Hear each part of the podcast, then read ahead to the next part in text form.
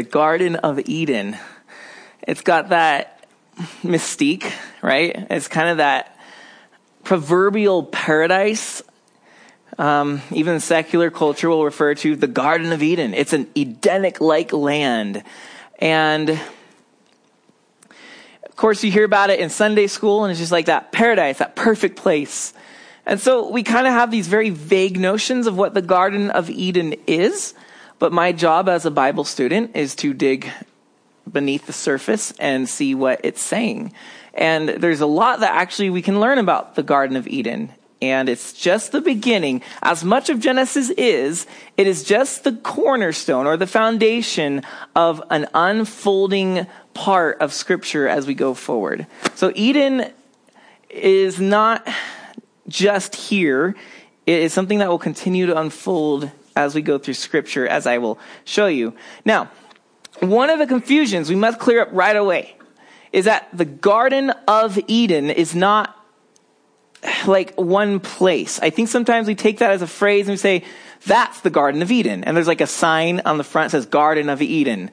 Um, Eden was the place. Eden was the place. Eden had a garden. Okay, does this make sense? The way that a palace or a castle is the fortress, it's the place of dwelling, but it might also have a garden alongside it. That's how we need to understand Eden is that it is a central place which happens to have a garden attached to it. So it's not just Garden of Eden synonymously, um, it's Eden and a garden. Okay? So it's the garden of a place called Eden. Now, before we get back to that, um, we're, as you see, the title is the Temple of Eden. That'd be kind of fun spin because you're used to the Garden of Eden. Well, let's talk about the Temple of Eden because uh, that's basically what our premise is going to be: is that Eden is a temple. It was the first temple, and then there were many other temples that followed it. And then we'll talk about the practical implications of what does it mean that that was a temple, the church is a temple, and what God's going to do with the world that's where we're going. So we're going to look at our first temple, and from it, we're going to see what it means to be followers of Jesus and what it means that God's going to do with the world that He created. And why did He create at its very center a temple? So that's why the Temple of Eden. Now, real brief a temple is not a building it's not an idol. It's not the priests. It's not an altar. It's not the bloody sacrifices. Those things were part of a temple. But a temple was in a sense, essentially boiling down all of those outer things. What a temple was, was the intersection between heaven and earth. God's realm, known as heaven, and humanity's realm, known as earth intersect, and you call that a temple. Now, remember, the earth is ours. God said, have dominion. Remember from last week. Have dominion over the creation. This is yours to rule on my behalf. Heaven is the place where God rules and humans don't. Now, we often think heaven and earth, we think right now of these as separate places. God is somewhere up in the heavens, and who knows if it's out in some future faraway galaxy or if it's like in our midst, we don't know. It's just, but that's heaven. It's not part of our place. We are on earth, and heaven and earth are separated. That's how we think of these terms. And you're right to an extent. Now, the Garden of Eden was the place where heaven and earth were coinciding together as one. There was no distinction between heaven and earth. Eden saw the two as one, and it was simply called Eden. It'll be later in the Bible when we see humans fall and the curse come upon the earth and the fall that heaven and earth will separate. And that's where we experience today is a very earthly earth. And we don't really experience heaven much. So heaven, God's space, earth, man's space, where they collide, where they intersect where two worlds come together. That's what a temple is. God's plan is to get this everywhere. As Isaiah 11 verse 9 says, Isaiah 11 9, For the earth shall be full of the knowledge of the Lord as the waters cover the sea. And last I checked, the waters covered 100% of the sea and the earth will be full of the knowledge of the Lord as the waters cover the sea. That means the entire planet will be full of the presence and knowledge of God. That's where God is going. That's what he's going to do with the planet. Whether it's, you know, remade or whatever that is, but God and humans will be together in its entirety like in Eden. So Eden was that. It lost it and, the, and heaven and earth were separated and only in, in, in little places which we then started to call temples, like this building that Israel had, this temple. That's where heaven and earth met. Right there. And where Israel could go talk to God. But everywhere else, humans are ruining the earth and they're ruining each other and they're fighting and killing each other and they're ripping each other off. And then later, Jesus comes to earth and there, heaven and earth are meeting there in Jesus while all around him, the humans are doing their thing. And then the church there in the church here through the Holy Spirit within the believers, heaven and earth are intersecting in the church.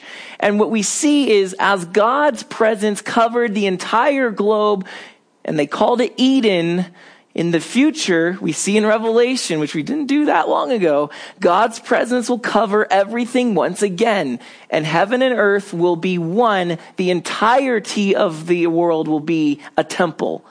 That's what Eden was. It was the dwelling place of God and humans in perfect harmony and no dissension. How do we know that? There are hints all over for the careful reader. So let's look at a few of them, shall we? Is Eden really a temple? Are we supposed to see it that way? Yes, yes, yes, yes, yes. Reason number one look at God. God is there. Where God is and humans are, you have an intersection of heaven and earth. You have temple space. Now, to what extent is God there? We will find out, and we can cheat and look ahead at 3 verse 8, that God walks with Adam and Eve in the cool of the day.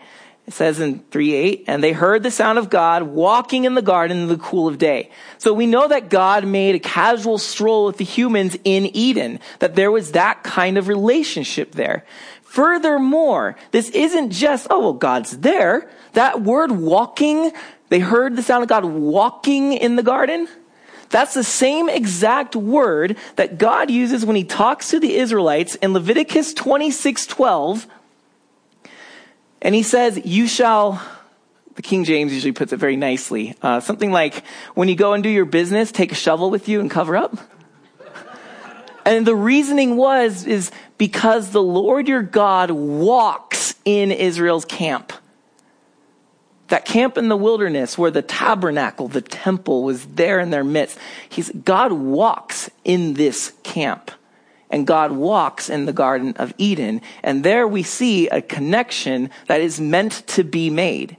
Israel later builds a tabernacle to say, we lost Eden, but as we follow Yahweh, there is an Eden in our midst because God walks with us. Now, if you're fact checking me on the Leviticus passage, it does say walking, but I can't remember if that's the one about covering your. But there's one in Deuteronomy which uses the word walking and it does talk about covering your business. So if you're fact checking me, I didn't lie. I might have just mixed up the two. And I don't remember which one in Deuteronomy is. If you find it, you get extra credit. Good for you. So there's two passages that talk about him walking in the camp. Leviticus 26, uh, 12, and then there's one in Deuteronomy. But so God's not only walking, present with them, interacting, but he's secondly, and this is part of number one, it's just the presence of God, he's resting.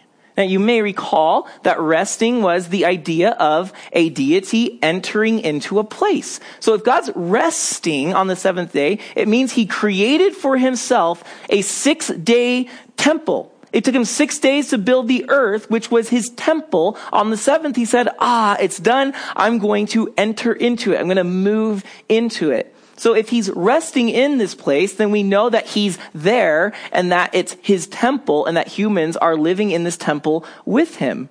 Now, add to this um, Psalm chapter 132. It might be worth turning to or just jot it down. But Psalm chapter 132, this is how the Jews thought about the temple. They considered the one in Jerusalem as God's resting place. So hear this in Psalm 132 verse 7. Let us go to his dwelling place. Let us worship at his footstool. Arise, O Lord, and go to your resting place, you and the ark of your might. Where is this resting place? The psalm continues. Let your priests be clothed with righteousness, and let your saints shout for joy for the sake of your servant David. Do not turn away the face of your anointed one. The Lord swore to David a sure oath from which he will not turn back. One of your sons of your body I will set on your throne. If your sons keep my covenant, it goes on um, there, but then it gets to 13, and it continues the thought. For the Lord has chosen Zion. He has desired it for his dwelling place. Now, Zion is the mountain on which Jerusalem sits. He's chosen that mountain as his resting place, or for his dwelling place. Then verse 14 says, This is my resting place forever. Here I will dwell, for I have desired it. So Psalm 132, which by the way is a psalm of ascent, which is the songs that they would sing while they're going up the hill to Jerusalem to go worship God in the temple.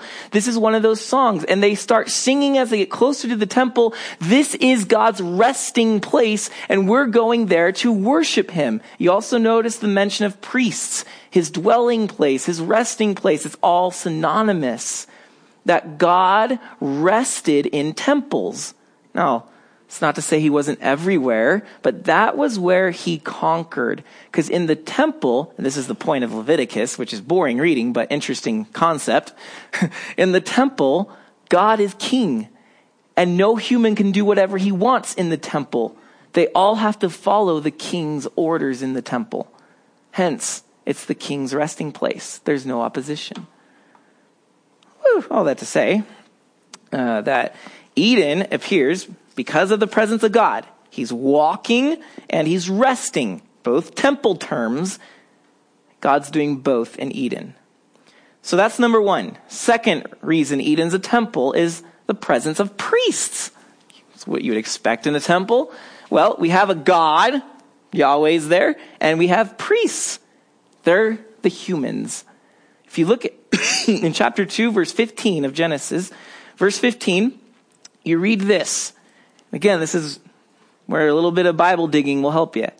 The Lord God took the man and put him in the Garden of Eden to do two things. The ESV says, to work it and keep it. Those two terms, when put together in the Hebrew language, only appear two other times. And both of those appearances are explaining the duties of the priest in the tabernacle. So when it says that Adam and Eve, Eve by implication, are to work and keep the garden or Eden, the, the, the Hebrew reader who knows the entire Pentateuch and the other parts are going to talk about the tabernacle is saying, oh, here are the first priests. They do exactly what our priests in the tabernacle do. They work and they keep it. Now, if you want to know those passages um, where those two words appear, it's Numbers 3, verses 7 to 8. Numbers 3, verses 7 to 8. And Numbers 8, verses 25 to 26. Numbers 8, verses 25 to 26. I cannot guarantee that your translations will say it exactly as it says in Genesis, but if you look at the Hebrew, they are the same words, and that's significant. So we have priests. Adam and Eve are doing the functions of a priest in the Eden.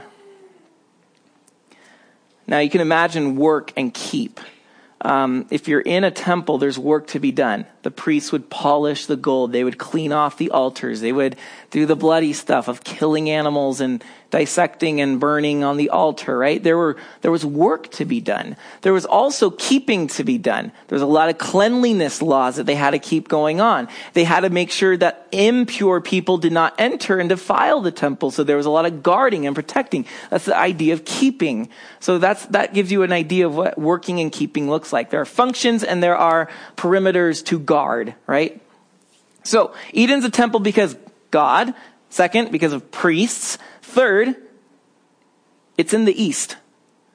Real subtle mention there, but very significant. You'll notice it in verse uh, 8. And the Lord God planted a garden in Eden in the east. And the mention of this we're, we're not very directionally minded, especially these days because we just get out our phones, like, tell me where to go. but, um, way, way, way back, the directions of the compass were not just directions, but they were all symbolic. The west is where the sun set. The east is where the sun rose. Now, the Jews valued this. That's why the temple in Jerusalem and the tabernacle in the wilderness always faced east. And even in some older churches and cathedrals, they build them in such a way so that they face east. East has always been symbolic of life. In fact, we call uh, our biggest holiday Easter. there you're talking about life coming. Um, just as an example of how ancients thought about east and west is if you look at the ancient Egyptians, uh, they, their civilization was around the Nile River.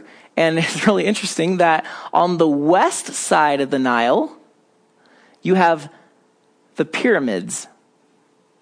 The pyramids were the ancient burial sites for the Egyptians.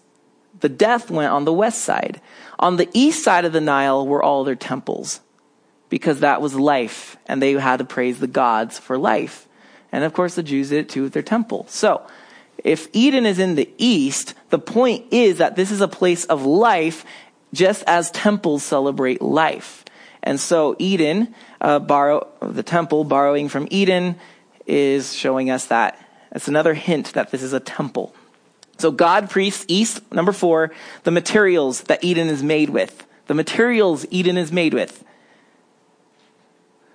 We're told in verse 11 that there is gold in the land. And in verse 12, there's bdellium and onyx. Those are called in the Bible precious stones. They're also the very stones, two of which, two of the twelve, that were on the high priest's breastplate. Bdellium and onyx were on the breastplate. Gold happened to be the metal of choice for everything else in the temple. And so here Eden is full of gold and the very precious gems that are on the breastplate of the high priest, two of them are here mentioned in the land. So we see precious metals. Second, we see the tree of life. And when you look at the, um, the, I am blanking on the easiest word in this whole night. Um, lampstand. when you look at the lampstand in the tabernacle in the temple, the way it's described in Exodus is specifically describing a tree. That the lampstand was meant to symbolize a tree. It had one long branch and off of it, si- uh, trunk, and off of it six branches, making seven lights. And there on it, Moses was told to carve into the branches. Do you remember? Anybody that nerdy? I'd hate, that's a good thing in this setting. Anybody a good Bible student know what was on the branches? Leave it to the Pentateuch Bible teacher. Um, yeah, all almond blossoms were on the branches. This is a tree. That's what the lampstand was meant to symbolize. Eden was full of trees, and it's very possible that the lampstand was borrowing from the tree of life. Like, look, we lost that tree, but here in God's house, we have a tree that's giving us light and life. It's guiding us. Um, so there's a stone for the materials. There's the stones. There's the tree, and there is the guarding cherubim. So when Adam and Eve fall, and they can no longer enter Eden because it's a holy place and they're now unholy, God sends cherubim. You read about it at the end of chapter 3. He sends cherubim to guard the entrance to Eden. What was guarding the entrance to the Holy of Holies in the temple? It was a big veil on which was sewn images of cherubim. Furthermore, on the Ark of the Covenant itself, where it was said it was the footstool of God, it was his throne on earth, guarding on either side were two cherubim. And so cherubim we see in the temples were meant to be protectors of the holy places so that not just anybody can trump on in. And so here in Eden, when men and humans are no longer pure enough to be in the temple of Eden, the cherubim are sent to guard the entryway. So those are the materials. So we got God, priests, east, materials, stones, trees, and cherubim. Going fast, I'm keeping up with that. And fifth, and finally, Eden has a three part structure like the temple.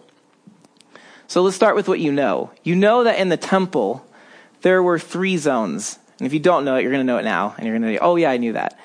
There was, in the very center, there's a Holy of Holies. This was the holiest place, God's very throne.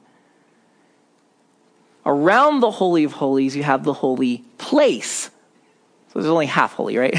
holy of Holies, holy place. That's where the priests did their work.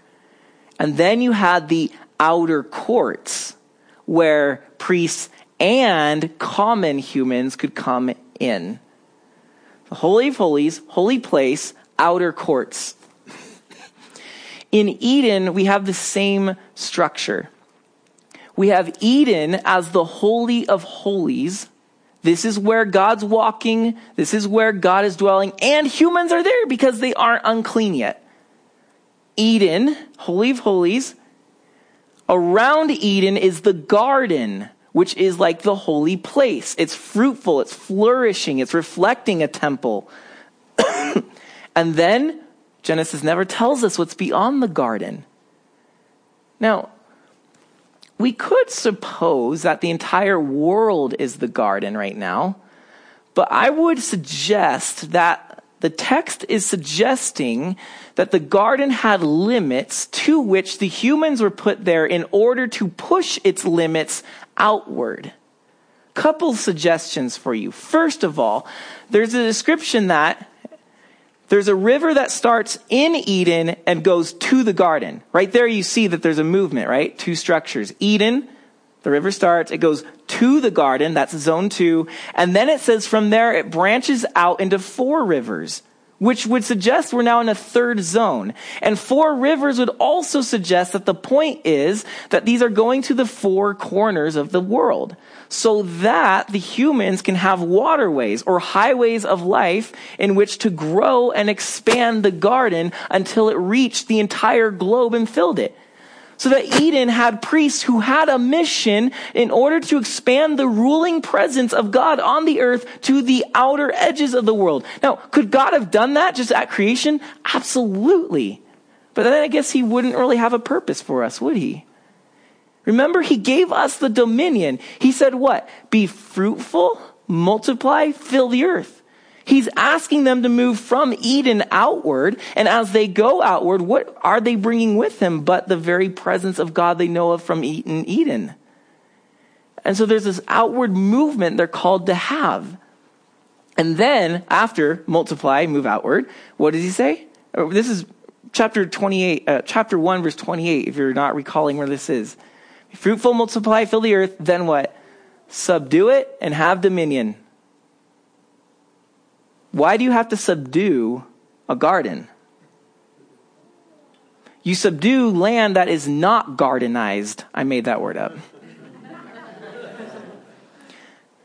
if you ask me, I think we have a picture of the three zones in which the third zone is outside the garden, and it's not quite described for us, but it's the place the humans were to go to let the garden continue to grow to subdue whatever's out there and make it flourishing and lifeful, life giving. And that also is how you become the image of God because God created, and now the humans are going and expanding his creative work. That sounds really exciting to me. It's really a bummer that Adam and Eve ruined it. But that was the mission of expanding Eden to the ends of the earth. Now, further these three sections. Eden means delight. It is obviously the best place on earth. It means delight. Simple. Garden, the Hebrew implies that it's a walled or uh, enclosed place. And not like vegetable garden, think more like national park, Yellowstone, Yosemite. So, really big garden, but enclosed.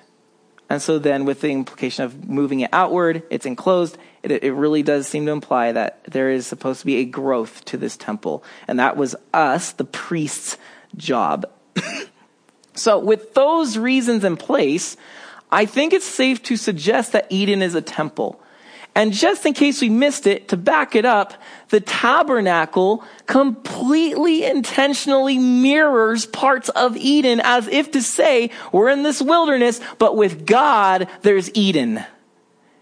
And this is what God wants to do for all of humanity, is Eden. And this is why the apostle Paul says, whoever's in Christ, he is a new creation, immediately being Genesis right there. And what does he tell us to bear in the Spirit? The fruits of the Spirit.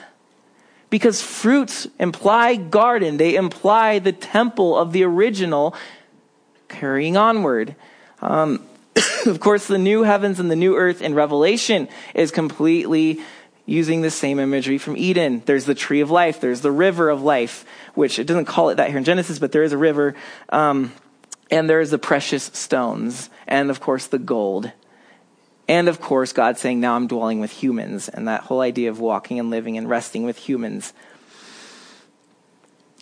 So, which leads us to this realization that Eden was not just the first and only temple, but it became the pattern for every temple after that. And though we lost Eden and turned our backs on God, and we no longer live in Eden itself, God has been relentlessly pursuing us and providing pockets of Eden here and there so that we can experience what God is like and what His world in the future will look like so that we can from there expand our Edens outward and absorb more of the people in the world around us so that Eden continues continues to grow. Look at this history. We have first, of course, Eden. We just did that.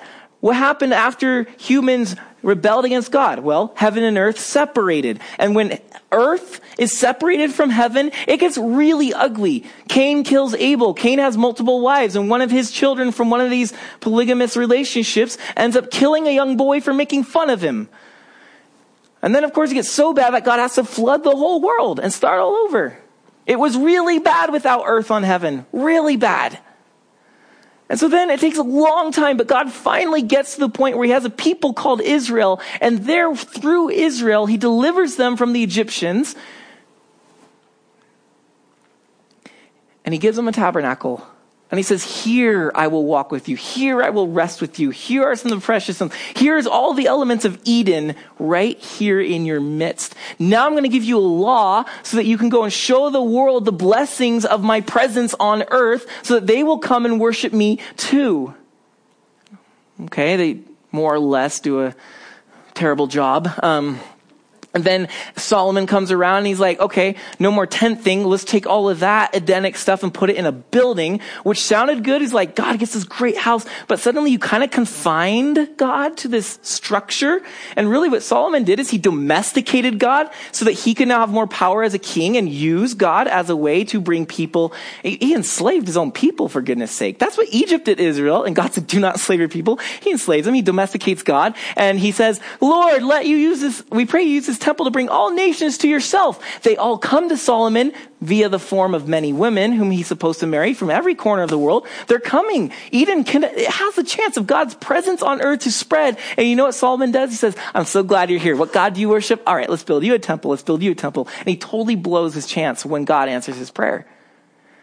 And so as a result, we see Israel gets worse and worse and worse. And then in Ezekiel chapters 10 and 11, we see that in his vision, Ezekiel's, the presence of God exits the temple and then goes over the Mount of Olives and disappears. Now even Israel's without the presence of that intersection of heaven and earth. And it gets bad for them as they become slaves to Babylon. But God has not given up. So what does he do? Heaven and earth intersect in the human body of Jesus, God on earth as a human. And there, as he's doing his ministry, he's doing everything that a temple is supposed to do. Exhibit A, when that lame man is brought down through the ceiling as Jesus is teaching, right? It's probably Peter's house. He always picks on Peter. Hope you have insurance on that, buddy. Uh, and the man is brought down.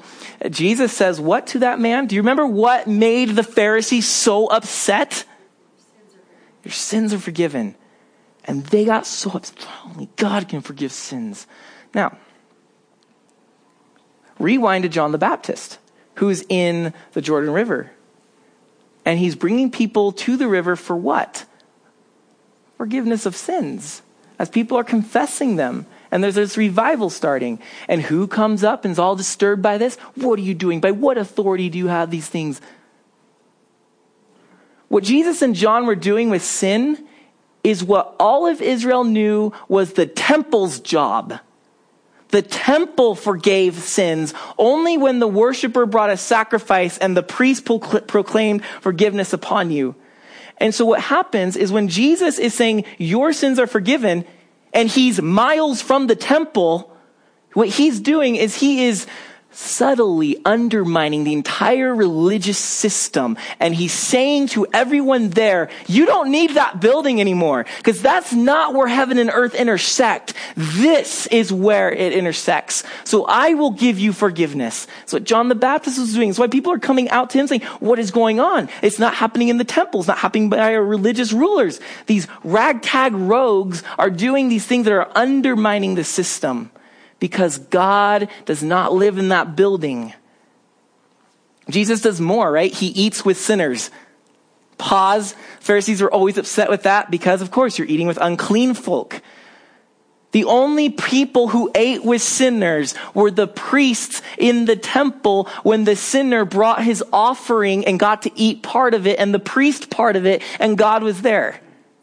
And Jesus is eating with sinners because he's basically saying, yeah, whatever that building's like, this is where people are eating with God and getting forgiveness. Jesus was dangerous to the religious institution.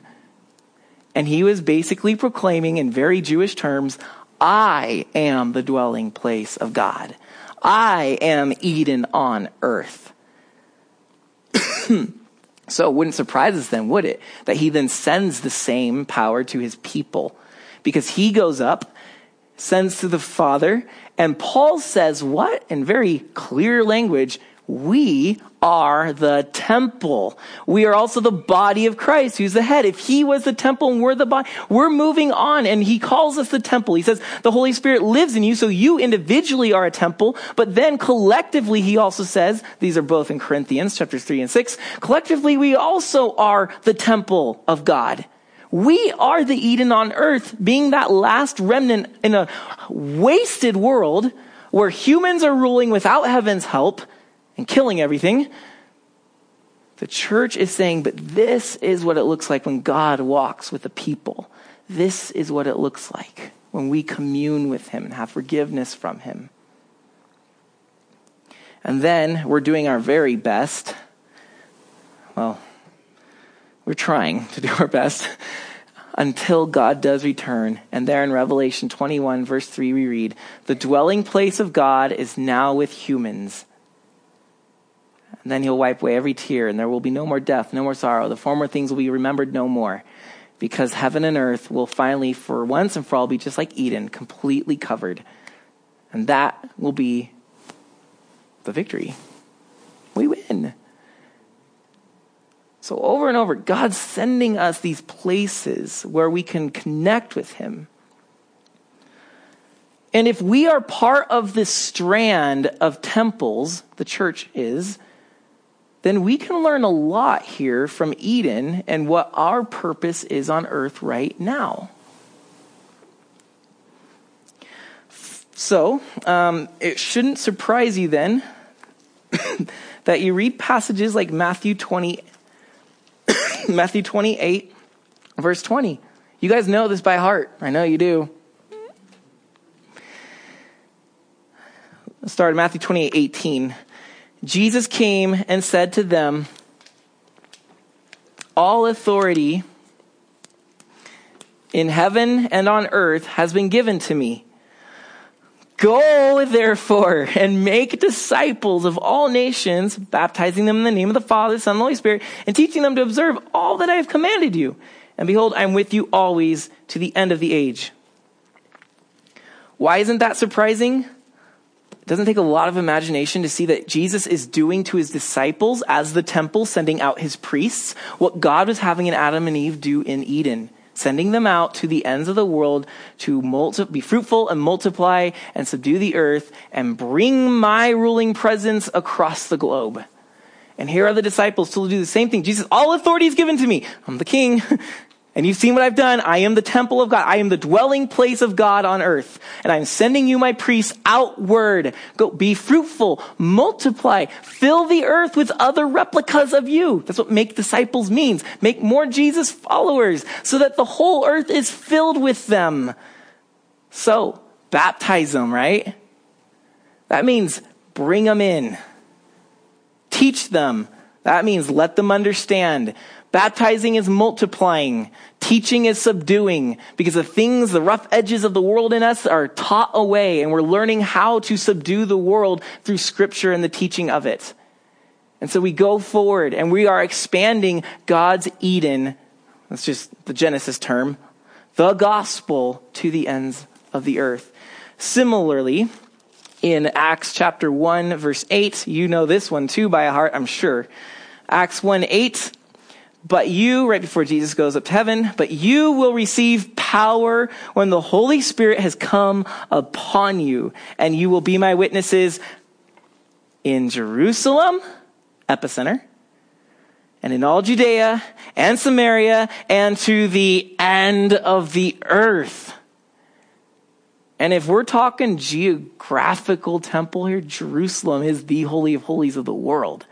Go from there and we see in Acts, we follow them as they do spread out and as they are fruitful and they multiply and they fill the earth. In fact, Luke um, who's the writer of Acts, inserts progress reports throughout the letter in which we see him saying, and the church multiplied, and the church was uh, faithful to the word and multiplied. These progress reports of its growth. What's Luke's point? We have been going from the center of Eden outward, and we're seeing the fruitfulness and the multiplication happening just as it was originally commissioned back in Genesis.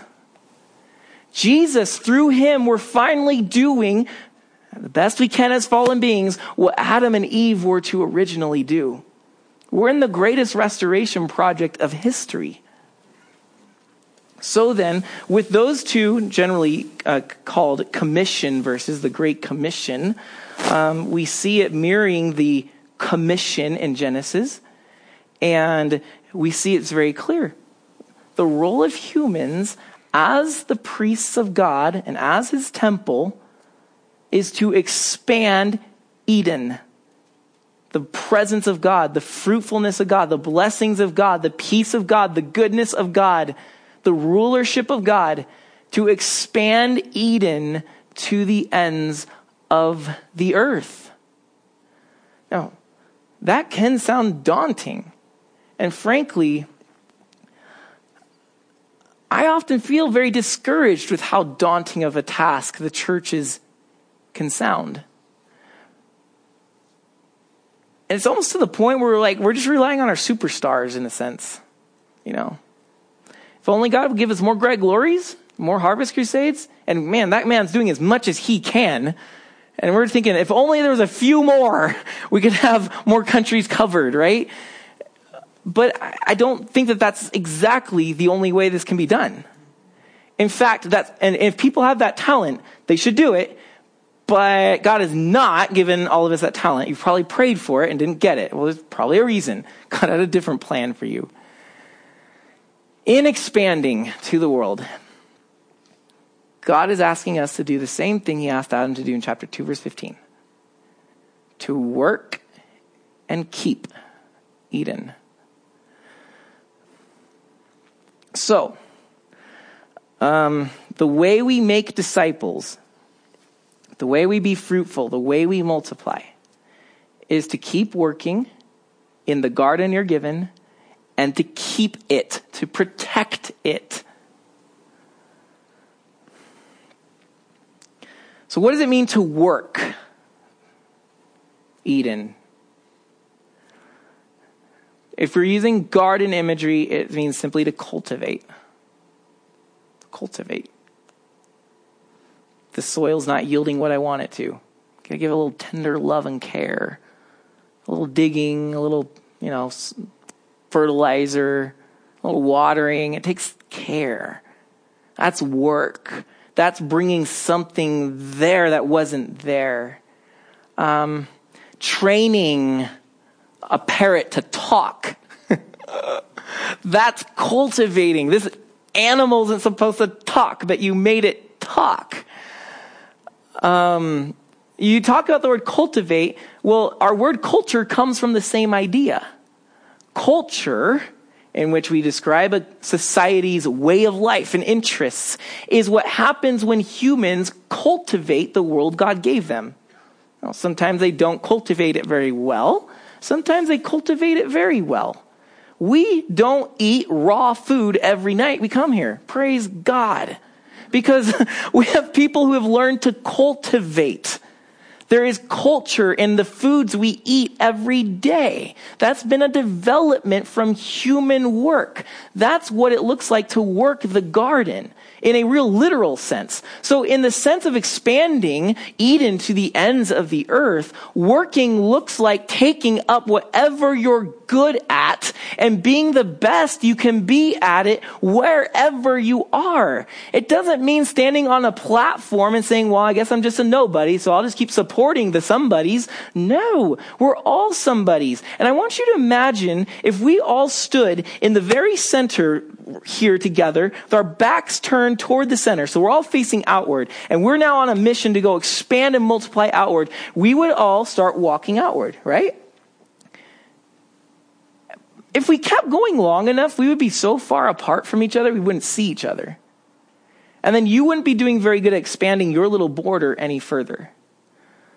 But see, this is the point. As I'm expanding my border, I'm also gaining a wife or a husband. I'm gaining some kids, or I'm gaining some coworkers at work, or some friends at my bunco club, or um, we're gaining people wherever we go and expand the borders so that we are front to them trying to multiply. We're trying to make disciples and saying, hey, work with me at pushing this another foot forward. If everybody did the whole one foot forward in their lifetime, we would see Eden expanding. And as we grab people next to us, we wouldn't be stretched so far apart that we didn't see each other anymore. We would continue to be going outward and pushing it outward. That's the goal. Inch by inch, little by little, the 12 disciples. Like Jesus could have said, you know what? I'm going to have 1200 disciples and send them out. But he knew better because he knew that we're common folk with common some of us aren't very ambitious. You know, we just got simple plans in life, and He knows that even us can be used. So just get a handful of people and push the border an inch or two at a time. That's working it. Keeping it can be a little more sketchy. Because as we make progress, we can't just let the wild animals come in. we, we can't just let anything go. We're establishing something and we have to protect what we establish if we're bringing goodness to the earth, we can't just say, oh, sure, pollute it with sin. If we're seeking to value human life, we can't just put rulers in charge and say, eh, whatever. So there's an important aspect where you're not just pushing the borders, and I think sometimes we're at fault here. Sometimes we can be so evangelistically minded that we just want to win people and win people, but we don't do very good at shoring up our borders. We're expanding, but there's so many holes that the, the forces of chaos can just crawl on in and they corrupt us from the inside out. We have to be good at not only multiplying and working our area, but also setting up proper parameters. Like, wait a minute. I, I love all kinds of music, but that one may not belong in our ears here. Or I'm for these ideas of how to assemble people and lead people and rule people, but that type of rulership doesn't seem to be dancing well with our vision of humanity. From little things to what we allow in our lives, we call this holiness. That's a simple term. From little things we allow in our lives to the bigger ideas of what the church at large is allowing and what it's doing, and our government and so forth. The idea is holiness. That if we are indeed expanding the sacred presence of God wherever we go, we can't, we also have to make sure that we treat it like the holy sacred presence of God. Keeping the temple holy. So it's a two edged sword. On one hand, we're like Jesus, who healed the demoniac and the Gadarenes. You might remember it's in several, the, several, a few of the Gospels. Um, he goes to an unclean city. It was a Gentile city. Jews weren't supposed to go there.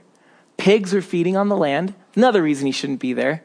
There were tombs, I said, right on the hillside where he got off the boat. Another reason he shouldn't be there. And there's this demon possessed man coming down to him. We don't see Jesus having to go through purity rituals. He, in fact, cleanses the unclean. Be clean. And this demoniac man is clean. He also touches lepers, right? What we're seeing is he doesn't have to stay away from unclean places because he believes, as the temple of God, wherever his foot goes, that place becomes holy. Whoever he touches, that person becomes holy. Wherever he eats, that table becomes holy. So Jesus didn't have to say, oh, they're sinners. Don't come around me. He, he took the seriousness of God, I'm the temple and I'm expanding Eden. So wherever I go, it is now holy. That's working the garden, right? That's pushing it outward. But at the same time, there's a limit, isn't there? There's somewhere where we have to keep ourselves holy. But we can't be so overemphasizing holiness and keeping, you know, hold the line and keep everything clean that we're kicking out the very people who might become holy by coming into our own presence. So it's a tricky line. And it's where legalism has a massive temptation to creep in. Legalism is the not so subtle art of enforcing laws which work for one person and they try to make it work for everybody else. You know? So some of you are like Christian music only people.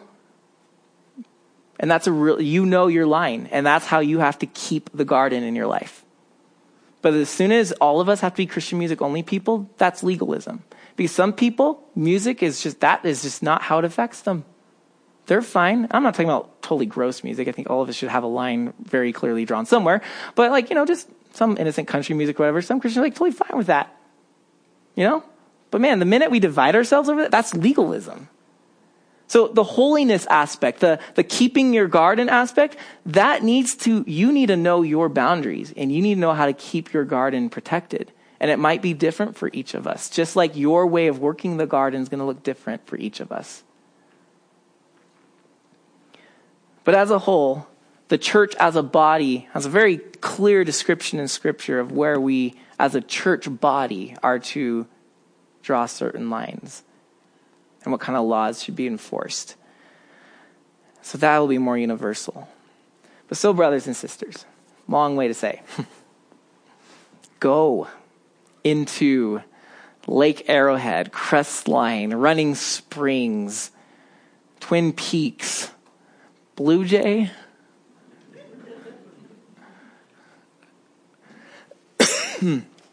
Big, I don't know, where do you guys go? Where are you from? Oh, Cedar Pines Park. Don't forget them. Um, go and realize that where you go, the temple is going. So keep pushing the boundaries and realize if that's an unholy place, maybe I need to find a way to make it holy. Maybe I need to grab a couple Christians in order to help keep myself clean to together go to that place. That's expanding Eden. And that's, that's the Great Commission. That's what we've been asked to do. And here in Genesis, we saw it early on, and I think we have a really cool picture of what it looks like. So you guys have the water of life like follow that river and go and use its water to flourish the land around you. Be fruitful, multiply. Just even one or two people in your life, it will make a difference. So just multiply. If it's through your kids, through your spouse, through coworkers, or any other extension, just multiply. This is not a scary call to be Billy Graham. Just to bring the temple wherever you go.